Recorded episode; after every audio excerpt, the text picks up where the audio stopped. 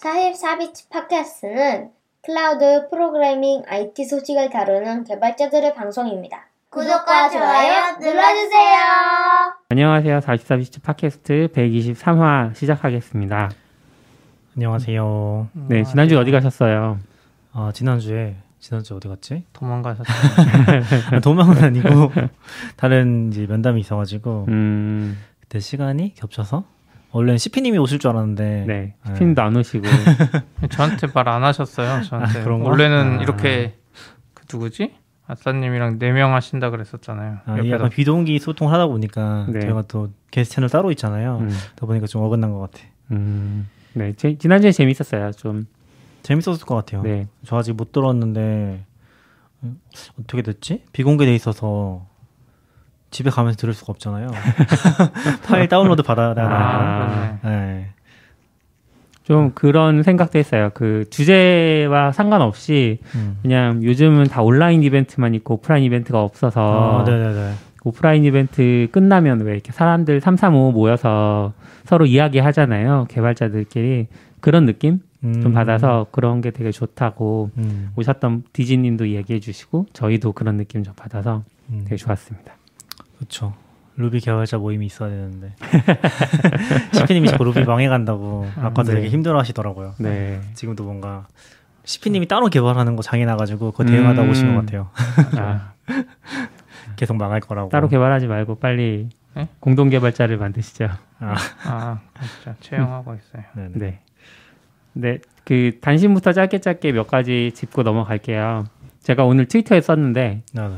Docker Desktop을 맥에서 사용하시는 분 중에 JetBrains 이용하시는 분들은 그 실험실이라고 있거든요. 네네. 저거 experimental. 설정에 들어가면 experimental feature가 있어요. 거기에 네네. Docker Compose V2가 있는데 네. 이거 꺼주셔야 돼요. 아 그래요? 이걸 끄지 않으면 그제 아, 그 JetBrains IDE에서 Compose 내에 있는 인터프리터를 인식하는 기능이 있거든요. 네네. 근데 그 기능이 제대로 작동하지 않습니다. 아, 그래서 제가 이제 사실 똑같이 놓고 쓰다가 제 M1 랩탑을 쓰고 집에는 아이맥을 쓰거든요. 똑같이 세팅이 되어 있어요. 근데 공교롭게도 그 기능이 Big Sur를 업데이트하는 시점에 네네. 제가 기능을 켰는지 뭐 하여튼 그랬나 봐요. 그래서 Big Sur 업데이트 이후에 갑자기 IDE에서 Compose 그러니까 도커가 아예 시, 그 인식이 안 되는 거예요. 그래서 한참 헤매다가 오늘 막 찾아보니까 JetBrains 쪽 그 QA 커뮤니티에 그런 글이 올라와 있더라고요. 그래서 어, 인텔은 사실 인텔 아이맥에서는 어떻게 어떻게 해서 해결이 되더라고요. 근데 네네네. M1은 해결이 잘 안 돼서 좀 그거 참고해서 옵션을 껐더니 네, 아. 잘 잡혔습니다. 그건 뭔가 새로운 소식이라기보다 그냥 너굴님이 겪은 디버깅 얘기인 거죠?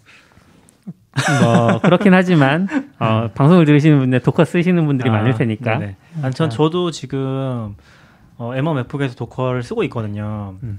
근데 굉장히 좀 도움을 많이 받고 있는 것 같아요. Big Sur에서 Ruby 쓰려고 하니까. 네. 그러니까 사실 M1 문제라기보다는 M1 문제도 있긴 한데 인텔이 되긴 하잖아요.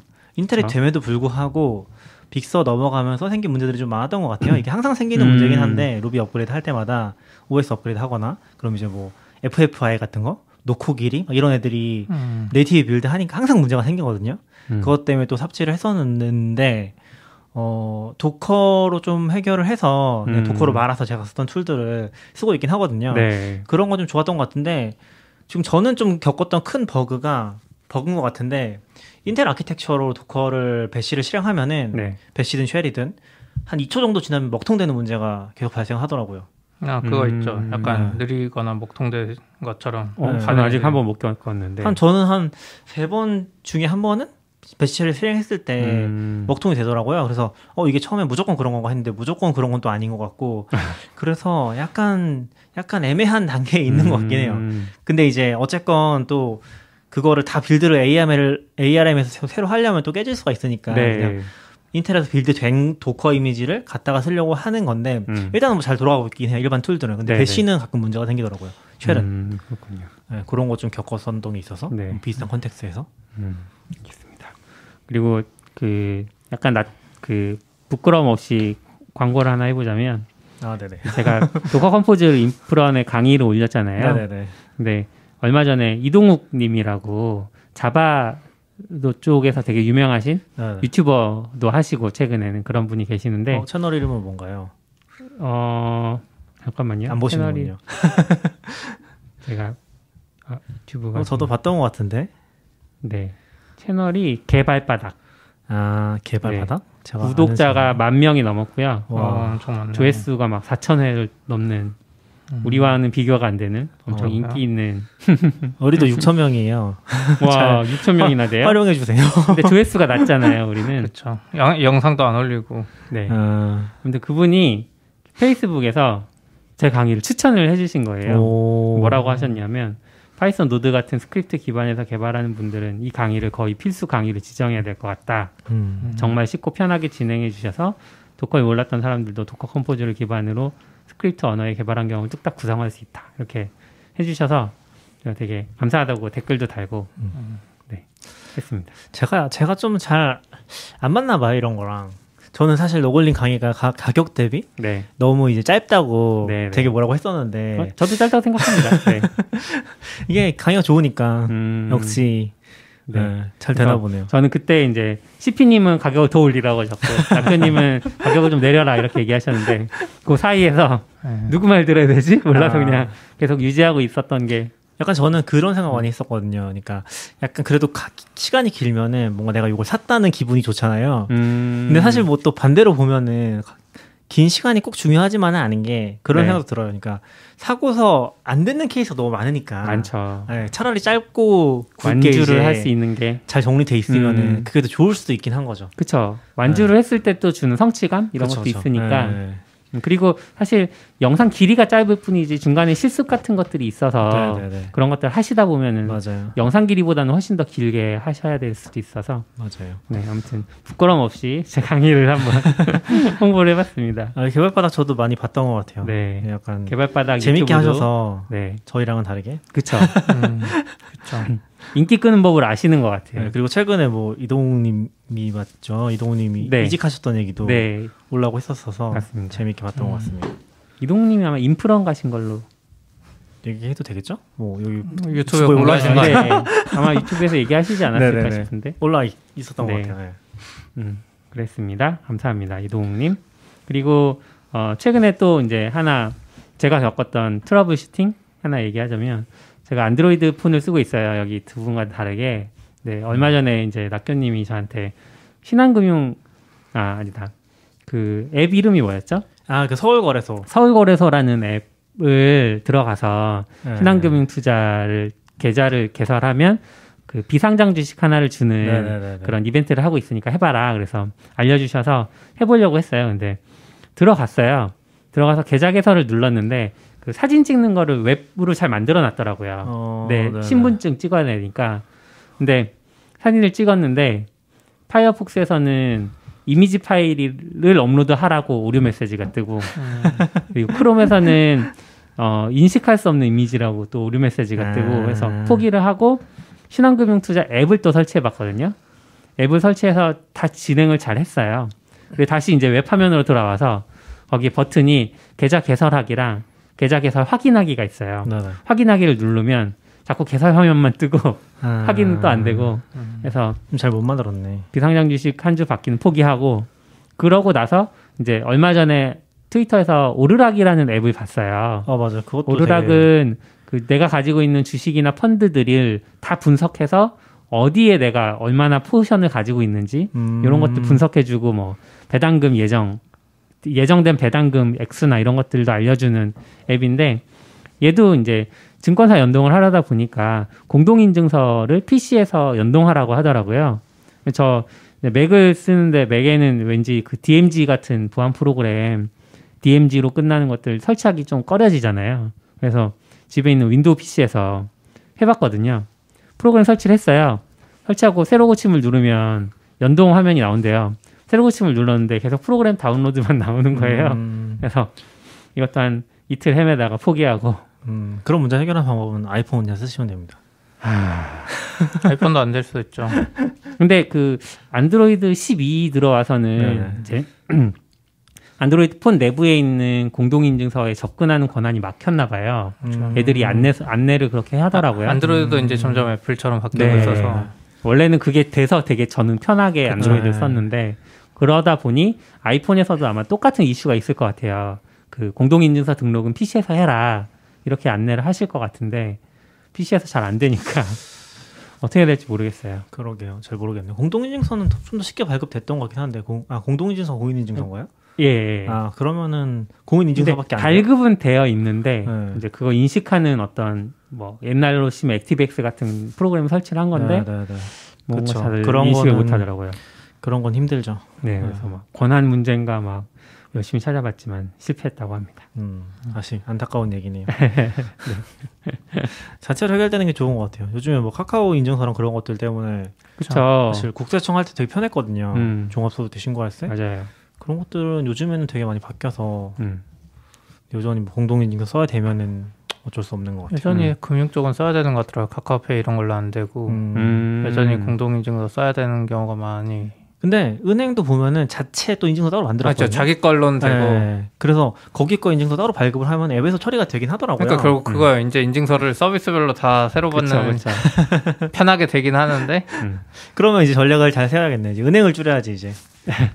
그리고 이제 디바이스를 바꾸면 모든 인증서를 새로 다시 다 받아야 돼요. 아, 근데 뭐 그것까지는 괜찮은 것 같아요. 어차피 인증서 발급 절차가 복잡하지는 않- 않아서 맞아요. 그냥 음, 뭐 이- 그건 그래요. 여기 아이폰에다 하다가 컴퓨터 가면 컴퓨터도 또 발급받고 음. 발급받고 발급받고 계속하면 왜냐면 자기 자체적으로 되니까 좀 편하고 공짜잖아요. 음, 맞아요. 네. 그런 느낌인 것 같아요. 근데 이 문제가 하나 있어요. 저도 최근에 겪었는데 만약에 OTP가 만료돼 있으면 제가 배터리 돼서 OTP 만료됐거든요. 아, 네. 네. 공인증 하나도 못 받아요. 음. 아. OTP가 안 맞다고 그래서 이게 그러네. 매장 가야 돼요. 음. OTP 중요하네요. OTP. 네, 그런 건 좀 있더라고. 음.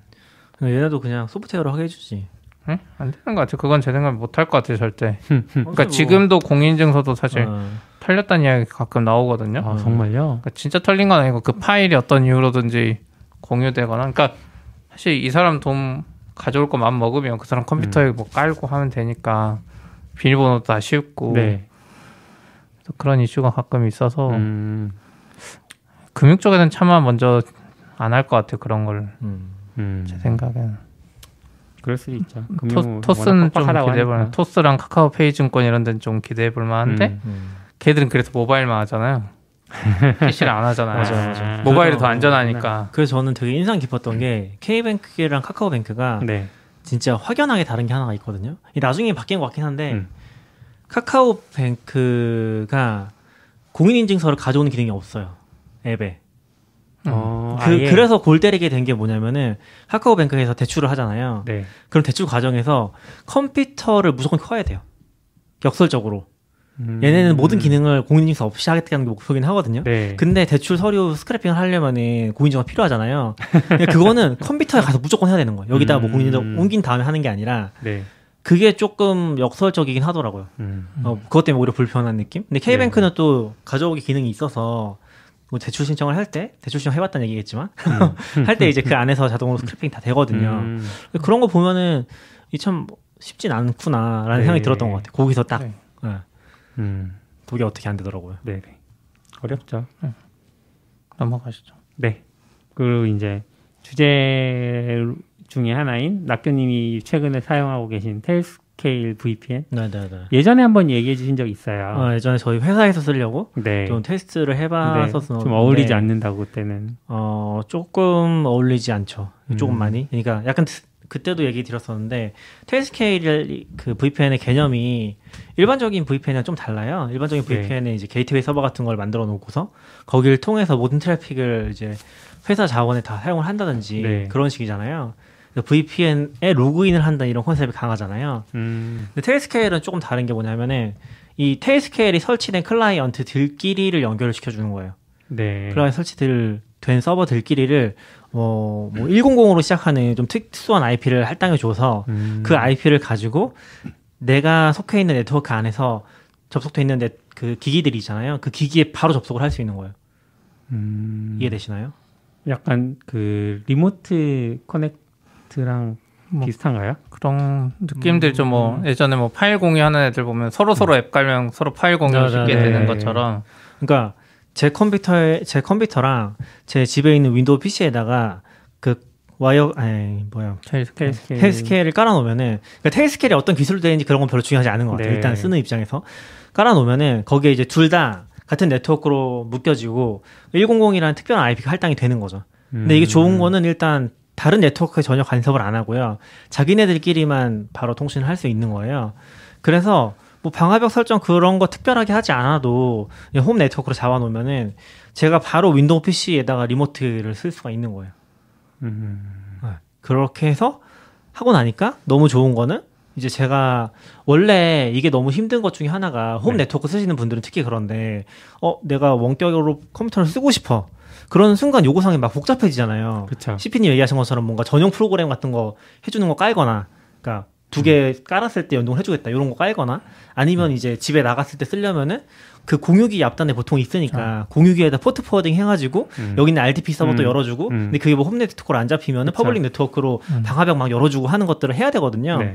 근데 그게 뭐 어렵다기보다는 사실은 굉장히 찝찝해요. 내가 음. 집에 있는 PC를 외부 망에다 열어놓는 것 자체가 굉장히 찝찝한 일이긴 하거든요. 네. 그때 너굴님도 얘기해 주셨지만 뭔가 이상한 요청들 엄청 많잖아요. 그쵸, 네트워크상으로 들어오죠. 오픈만 네. 돼 있어도 그리고 뭐 예전에는 그런 것도 있었죠. KT에서 특정 포트 열면은 그쵸. 다 차단해 버린다. 음. 그러다 보니까 이게 어, 잘 되고 있었는데 또 어느 날 나가서 이제 뭐 집에 있는 파일 같은 거 보려고 하면은 또 안 돼. 음. 집에 전화해가지고 뭐 잠깐 컴퓨터 좀 재부팅 해줄 수 있어 이러면 이러기도 하고 네. 그런 것들을 아마 많이 겪을 것 같아요. 홈 네트워크 특히 관심 음. 많으신 분들은. 근데 이제 Tailscale을 쓰면은 그런 게 다 필요가 없는 거죠. 음. 그냥 저는 지금 한 홈 네트워크 쪽으로 좀 그 해보자고 싶어가지고 setup을 하고서 지금 집에 있는 Windows PC랑 집에 있는 iMac이랑 제 노트북이랑 그리고 이게 또 재밌는 게 Tailscale 이따 좀 얘기를 해볼 건데 Tailscale이 Synology DSM을 지원을 해요. 네 지원하네요. 네, 그래서 찾아봤어요. 그거를 open source로 좀 개발하고 있어서 그것도 깔아놨거든요. 집에 있는 NAS에다가. 음. NAS 접근하는 거 너무 힘들었던 거죠. 밖에서. 아. 또 열어줘야 되는데 열어도 찝찝하기도 하고 열기도 싫고 그래서 닫아놨었는데 이제 그 안에서는 이제 바로 접속이 되는 거죠. 어. 그렇게 해서 이렇게 묶어서 쓰니까 너무 편하게 집에 있는 시스템을 밖에서도 쓸 수 있는 것 같아요. 음. 그런 게 너무 좋다. 그리고 전에 얘기했었지만 이게 너무 빨리 접속이 되고 접속이 또 안 끊기고 네. 사실 접속 한번 해놓으면은 접속 했다 풀었다라는 그런 개념이 어, 별로 신경 쓰이지 않아요. 자동 음. 자동으로 돼 있어요. 항상 돼 있는 거라서. 그러면은 그 클라이언트 접, 아, 그 서버 쪽에 접근할 때만 그 Tailscale VPN을 사용하고 나머지 네네. 트래픽은 다 그냥 그렇게 음. 되는 거죠. 그리고 뭐 이제 릴레이라고 해가지고 옛날 게이, 옛날 VPN처럼 특정 이제 IP 대역을 route 해주는 기능도 있긴 하거든요. 네. 뭐 홈 네트워크에서 그렇게까지 쓸 일은 없는 것 음. 같고 뭐 그러면은 보통 이제 VPN을 회사에서 쓰는 이유가 예전에. Tailscale 이야기할 때처럼 회사 IP를 뭔가 등록해 놓고 이 IP만 접근할 수 있는 그런 네트워크 대역이 있으면 내가 VPN 접속한 다음에 회사에 있는 것처럼 아, 그 그쵸. 곳에 들어가잖아요. Tailscale은 그런 게 가능해요. 그러면 Tailscale은 그거랑 이제 컨셉이 다른 거죠. 그냥 클라이언트가 있으면은 다 하나의 네트워크로 묶어버리겠다. 요 컨셉이 훨씬 강한 거예요. 그러면 그 Tailscale이 묶어준 네트워크 자체를 그 뭐 접근 가능한 IP 대역으로? 대역으로 넣어줘야겠는 건가요? 그쵸. 그래서 거기도 이제 릴레이 서버라고 하는 게 예를 들면 아마존에다가 그 서버를 설치한 다음에 네. 릴레이 기능을 켜놓으면은 거기를 통해서 아마존 네트워크가 있는 것들 접근이 가능한 거예요.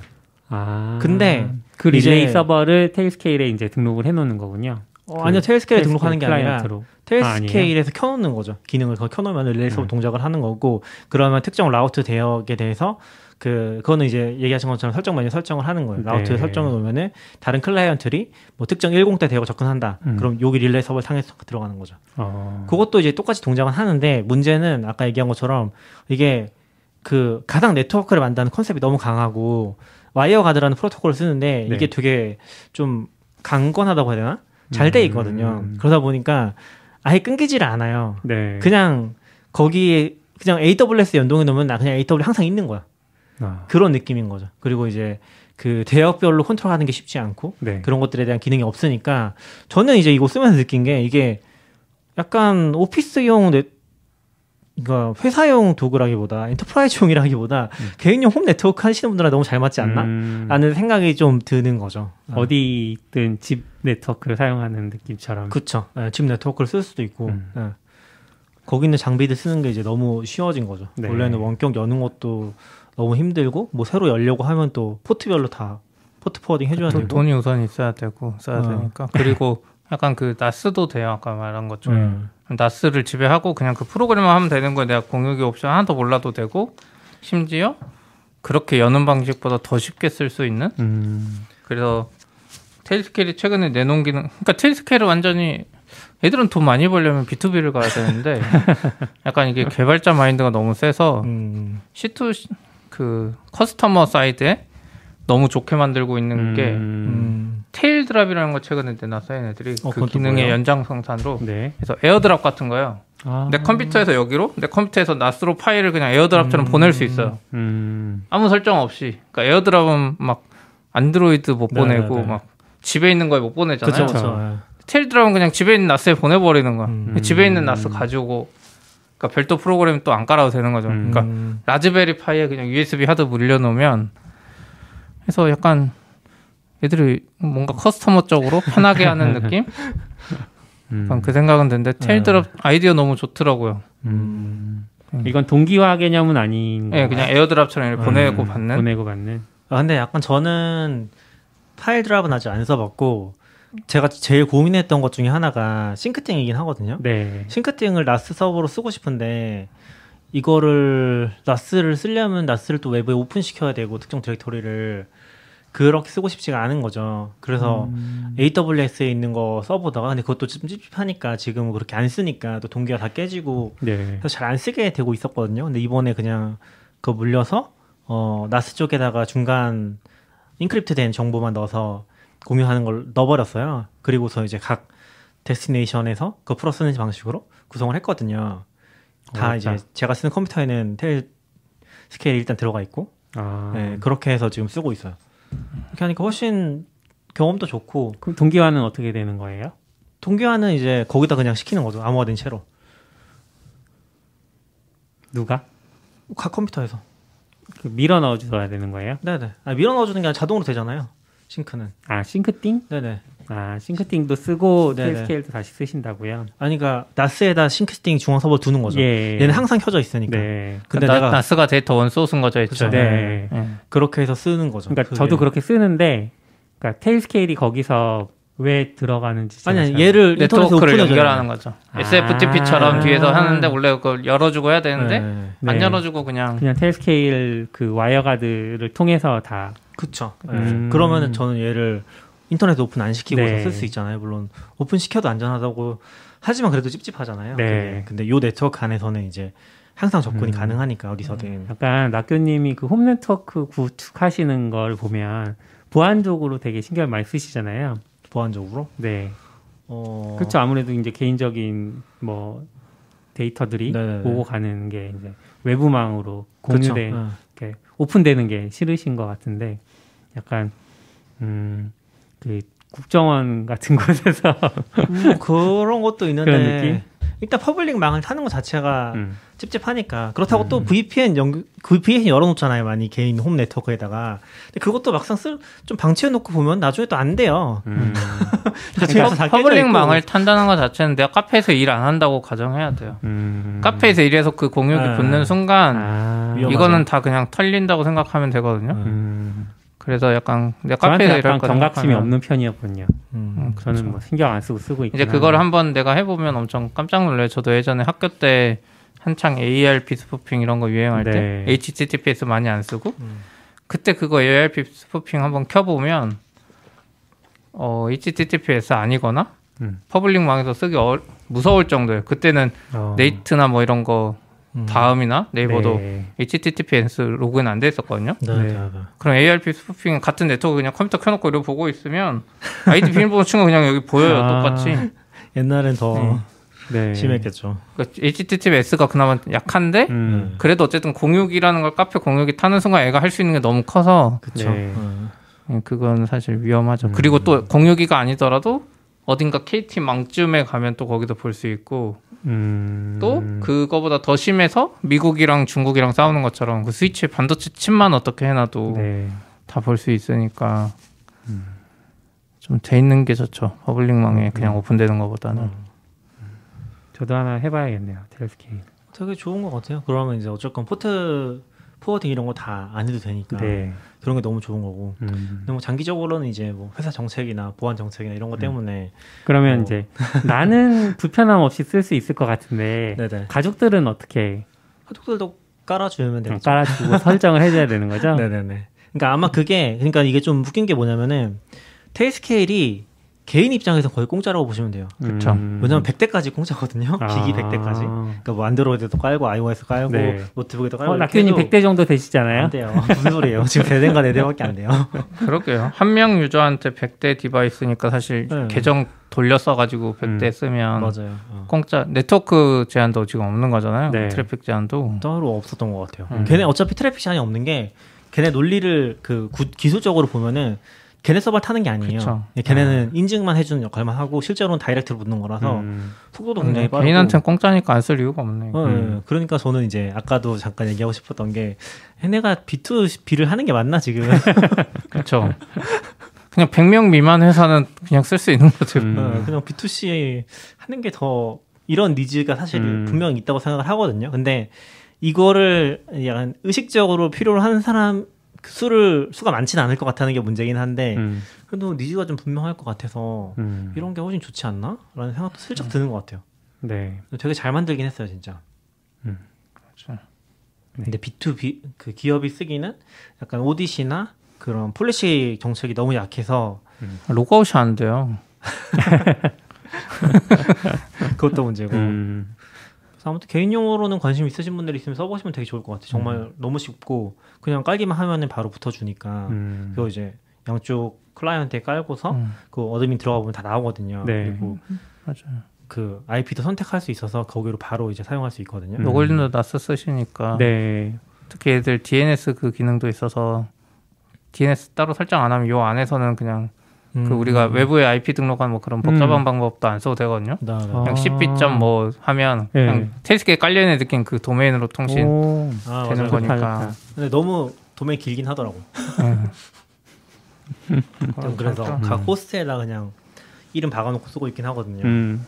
호스트 파일에다가 네. 괜찮은 것 같아요. 어, 그 정도만 해도. 근데 반대로 보면. 위험해요. 낙교님 컴퓨터 훔쳐서 낙교님 지문만 찍어서 저 컴퓨터 켜지는 순간 낙교님 거다 들어갔어요. 그 Tailscale이 별도 로그인 절차가 없어. 그냥 음. 컴퓨터 껐다 켜도 자동으로 로그인돼 있고 네. 항상 로그인돼 있기 때문에 그냥 내 집에 있는 거죠. 비밀번호 안 물어봐. Tailscale 비밀번호 안 물어봐. 아. 기본적으로 잘. 최초에 한 번만 물어보고. 그 안에서 잘 관리해야죠. 랩탑을 도둑 맞지 않게 굉장히 조심하셔야겠네요. 도둑 맞아도 되죠. 이제 비밀번호. 인증만 안 틀려면 되니까. 랩탑과 손가락을 도둑 맞지 않게. 뭐 그 정도면 이제 제 인생 손가락도 같이 도둑 맞으면. 네. 아무튼 네. 그냥 관심 테스케일. 있으신 분들은 테일스케일 써보시면 제, 좋을 것 같아요. 좀 네. 너무 저는 괜찮은 것 같아서 음. 그냥 뭐 지금 쓰는 게 제일 좋지 않나? 나중에 어떻게 될지 모르니까. 네, 빨리 해봐야겠습니다. 네, 다음 소식은 시피님이 오랜만에 아, 네. 판교 부동산 얘기를 가져오셨어요. 맞아요. 요즘에 또 핫해가지고 이제는 더 이상 판교 사람들한테 살라고 말 못하고 이제는 사람들한테 용인오라고 이야기해야 될 판이에요. 아, 너무 비싸졌고 저도 비싸졌죠. 지금 판교 사는데 어 뭐 흔히들 말하는 부동산 호재라는 게 너무 심하게 커져서 음. 와이프랑도 그냥 이제는 여기에 못 살겠는데 막 이 생각이 드는데 음. 우선은 기사 하나가 치킨 1위 교촌이 오산을 떠나서 판교로 본사를 이전한대요. 어, 교촌 치킨 본사가 원래 예전에는 2004년에 경북 칠곡에서 경기도 오산으로 옮겼고 네. 지금 20년 만에 그 판교 제2 테크노밸리 제가 항상 말했던 교통이 안 좋다는 거기에 음. 네. 들어가게 됐대요. 이해가 돼. 근데 이건 좀 이해가 되죠. 왜냐면 왜요, 왜요? 판교의 그 비싼 금싸라의 땅을 기업들한테 싸게 주는 거거든요.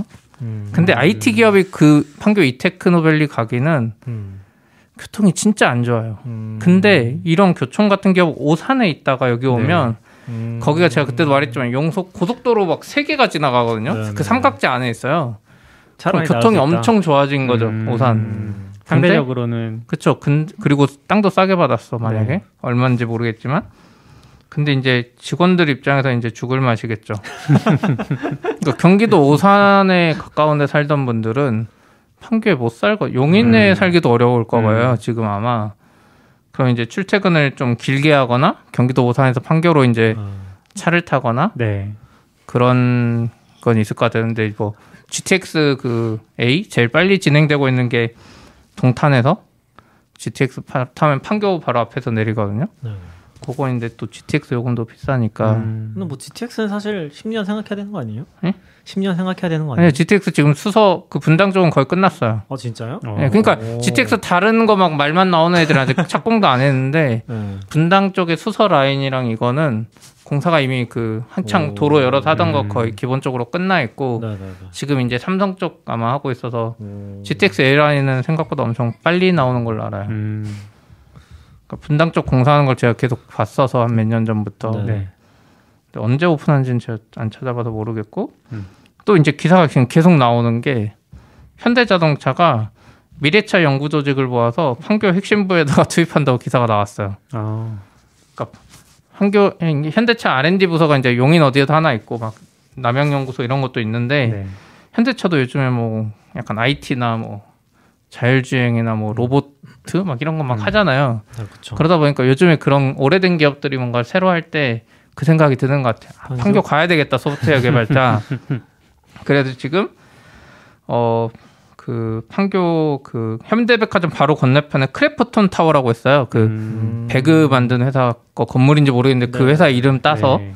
거기도 크래프톤 따서 한 건데 판교로 가는 것 같긴 하던데 거기가 거기인가? 어디요? 크래프톤은 지금 저기 역삼의 그 그 서초 센터필드 거기로 크래프톤 가요? 거기에도 있어요. 거기에 이제 새로 탑 꼭대기 세 개층 걔네들이 먹었어요. 아, 어. 새로 지은 거. 제일 비싼 거에. 원래 거기 서초에 있었잖아요. 예, 서초에도 있고 아마 거기 또 있을 수도 있어요. 아무튼.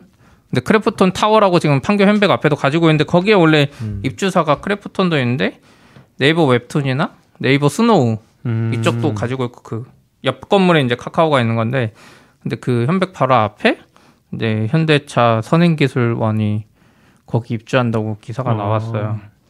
그래서 이제 R&D 조직이 바로 여기 그러니까 건물이 거기가 크게는 네 개 섹션인데 네.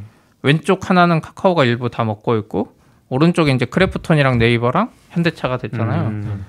그리고 이제 나머지 빈 거 두 개가 지금 엄청 크게 짓고 있는데 거기 이제 구역은 이제 두 개인데 그 안에 또 건물이 음. 동이 나눠져 있는 개념이긴 해요. 거기 중에 하나 구역을 두 개 동을 카카오가 10년 장기 임대했다고 기사가 써, 떴었거든요. 아. 네, 네. 그래서 저도 아, 지나가면서 보는데 평수가 진짜 커요. 그래서 얼마나 되지 했는데 기사 나온 거 보니까 한 층이 2,000평이에요. 근데 층이 거기가 아, 알파돔- 연면적이 아니고 예. 알파돔은 아니에요? 그게 알파돔이에요, 맞아요. 알파돔이에요, 거기가? 그러니까 알파돔이랑 개념이 원래는 지금 현백 자리랑 네네네. 옆에 아파트랑 이 크게 원래는 돔으로 지으려고 했어요, 옛날 계획에. 아. 근데 그게 네네네. 이제 경기가 안 좋으면서 다 빠그러져서 음. 따로 짓고 있는데 그 말로는 어쨌든 다 알파돔인 거라서 음. 그래서 어쨌든 지금 새로 짓는 게 알파돔 시티이긴 해요. 그래서 알파돔 시티 두 개 구역인데 한쪽은 카카오가 다 먹어버려서 이제 네. 끝난 거고 나머지 누가 들어갈까 했는데 네이버가 얼마 전에 기사 저 여기 네이버 기사는 못 찾았는데 4층에서 10층까지인가 임대를 하고 음. 그쪽 동에 자리가 없으니까 옆 동에 또세개층 임대를 했다고 그래요. 음. 그러니까 그 현백 앞에 크게 네 구역 중에 두 개는 이미 있는데 이미 카카오랑 네이버가 일부 쓰고 있고 크래프톤 쓰고 있는데 새로 지은 거 두 개도 한쪽은 카카오가 다 먹어버렸고 10년을 한쪽은 네이버가 음. 이상하게 이빨 빠진 것처럼 이렇게 두 개를 먹은 거잖아요. 음. 그래서 그러면 나머지는 뭐가 들어오지 했더니 또 기사가 이거 떴어요 이제 음. 대형 법무법인들이 경기도 판교에 진출하고 있대요. 음. 오. 그러니까 스타트업들이 이제 투자나 인수합병 이게 활발해지면서 네. 법률 자문 수요가 급증했대요. 어. 그래서 일반 대기업하고 다르게 이제 IT 기업들은 막 채팅에서 의사결정을 할 정도로 신속하게 움직이니까 음. 로펌들도 좀 그런 거에 맞춰서 판교 현장 사무소 이제 늘린다고는 기사상으로 음. 나왔고 그래서 법무법인 세종이라고 좀 IT 쪽에 유명한 게 있는 것 같더라고요. 어. 거기가 이제 판교 사무소의 이노베이션 센터라는 거 확장 이전해서 유스페이스라고 이제 저쪽 건물에 들어간다 네. 그러고 어 거기에 이제 뭐 변호사 지금 4명 정도가 갔다고 하고 엄청 많지는 않아요 사실 음. 그래서 그거 말고 태평양 법무법인 태평양 들어본 것 같아요. 거기가 국내 대형 로펌 중에 최초로 판교에 진출했었는데 음. 거기도 거기는 이제 아까 그 네이버가 추가로 이빨 빠진 것처럼 한데 들어간대요 음. 그러니까 새 사무실을 확장 이전으로 그러니까 그런 게 있고 어또 예. 그런 기사들이 좀 있었어요. 그리고 법무법인 광장 음. 법무법인 광장도 이제 판교에 사무소 낸다든지 이런 로펌들이 대부분 엄청 좋은 건물에 입주하거든요. 네. 그 이미지가 있으니까 그래서 아마 그 판교 알파돔 시티 쪽이 네이버라는 큰 기업 네이버 원래 부동산을 좀 못하는 편인데도 이빨 이빨 빠지게 들어갔다는 게 뭔가 음. 이제는 그 알파돔의 네개 구역에 아 여섯 개 구역까지 하면 현백이 하나가 있고 하나는 이제 카카오 네이버 네이버 크래프톤 음. 그리고 현대차 하나 또 카카오 하나는 뭐 이제 네이버랑 또 들어갔고 쪽이 바로 옆에 빈 땅이 있는데 그거는 NC소프트가 8천억에 산 거잖아요. 음. 그래서 보면 그 바로 옆에 아파트들이 있는데 얘네들은 이제 가격이 어떻게 될지 모르겠어. 그러니까 우리나라에서 지금 돈을 제일 많이 버는 연봉 직장인들이 로펌 변호사들 진짜 많이 벌거든요. 네. 그 사람들이 이 도로 하나 건너면 거기 새 아파트 같은 게 있는 거잖아요. 음. 그래서 엄청 비싸지겠다 와이프랑 그 생각에서 이제는 우리를 떠나는 게 음. 아닌가 이 지역은 음. 판교의 로펌이랑 막 네이버 카카오에 그게 그리고 그 구역이 좋은 이유 중에 하나가 그 가운데 네 개 구역이 어, 현대백화점 지하철에서 올라와서 밖으로 나와서 도로를 건너서 들어가거든요. 네. 근데 그 네 개 구역은 지하로 연결돼 있어요 판교역이랑 아. 그리고 네 개 구역끼리 또 3층에서 연결돼 있고 음. 그러니까 2,000평짜리 이렇게 연결돼 있는 느낌? 그래서 와. 좀 이미 엄청 비싼데 더 오를 수도 있겠군요. 그쵸 그래도 지금 저기 판교에 그 유명한 바로 앞에 있는 게뭐 푸르지오 그랑브리라는 게 제일 유명한데 네. 현백 바로 앞에 거기 가격이 이미 그 잠실 운동장 옆에 잠실 rel스 네. 보다 약간 비싸거나 비슷해졌어요 이미 와. 가격.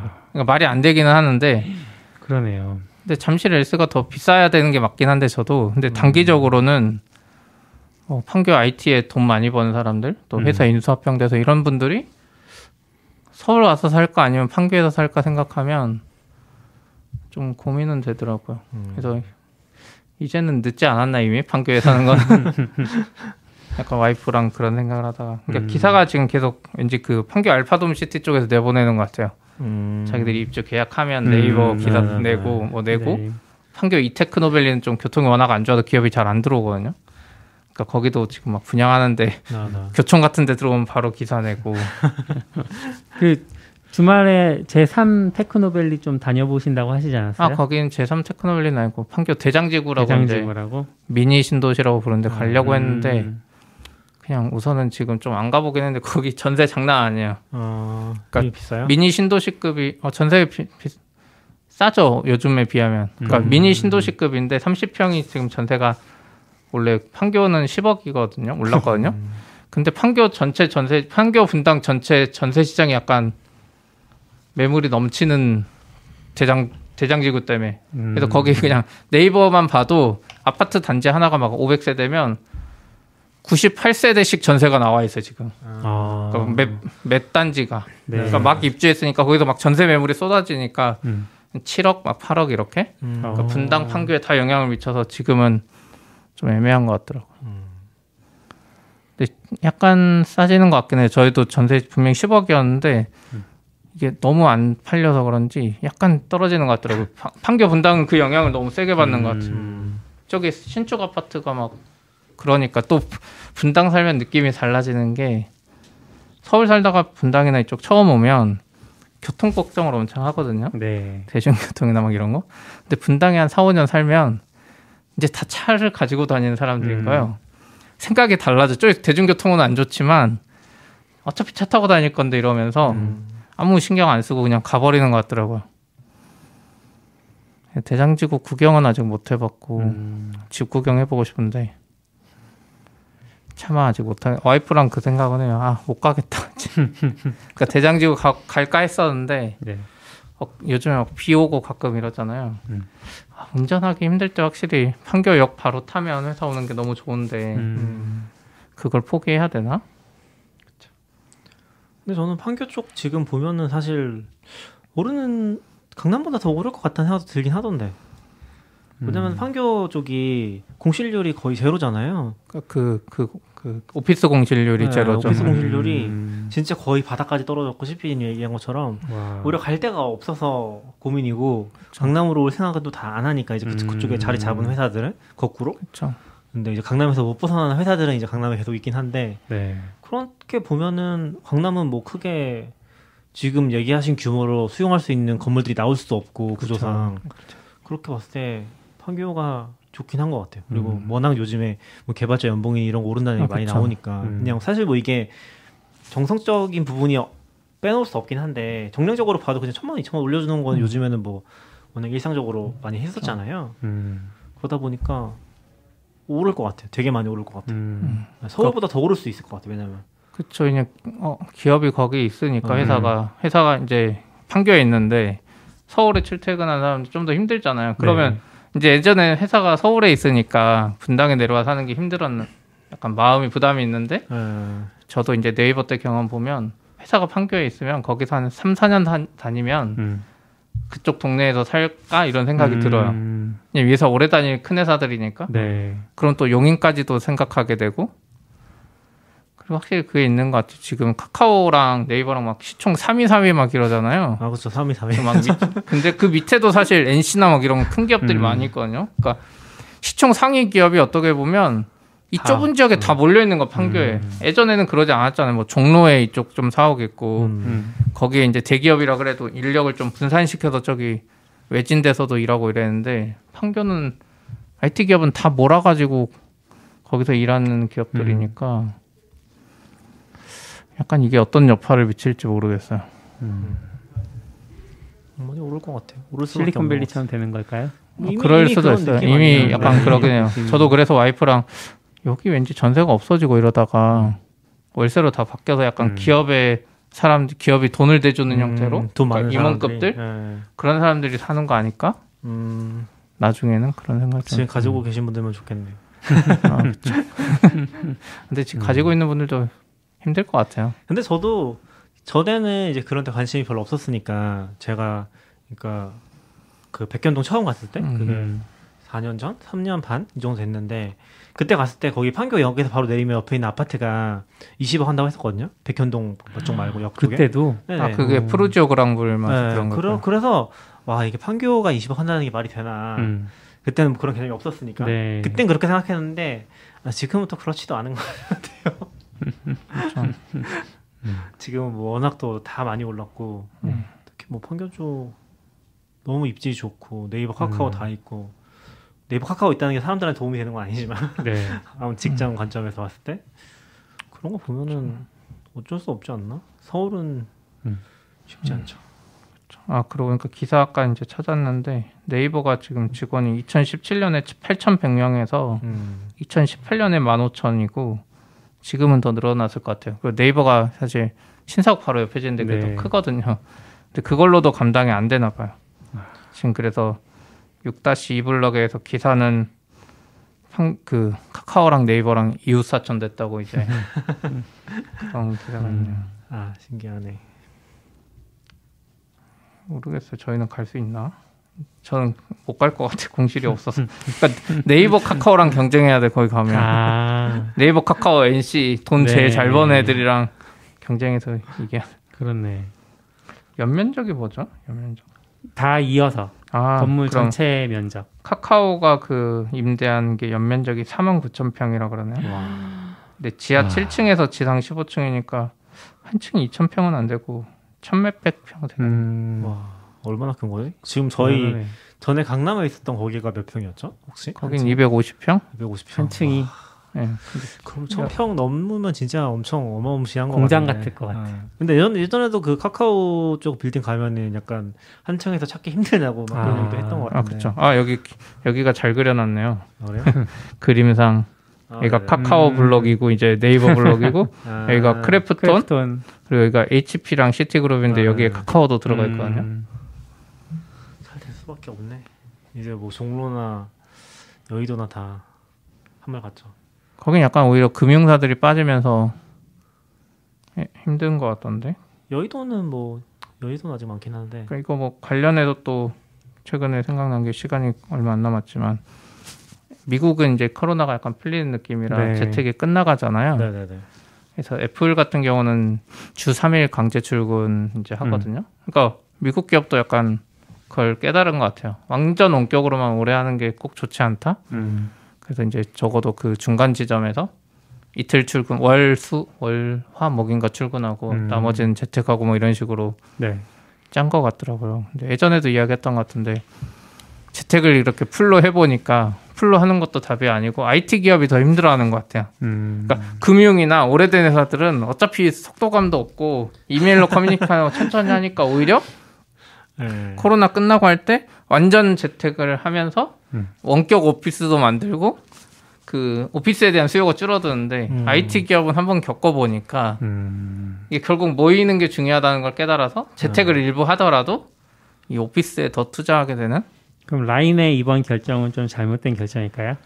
그쵸 근데 네이버 그 결정 발표하고 아까 그 6-2 블록에 들어간 거요 연면적 연면적 2,000평짜리 지금 몇 층 임대한 거잖아요 앞뒤가 약간 안 맞는 걸 수도 있죠 근데 뭐 음. 그렇게 해놓고 뭐 직원이 워낙 많으니까 공유 오피스 해도 근데 저는 네이버는 그렇게 일할 수 있다는 생각이 들었어요 솔직히 음.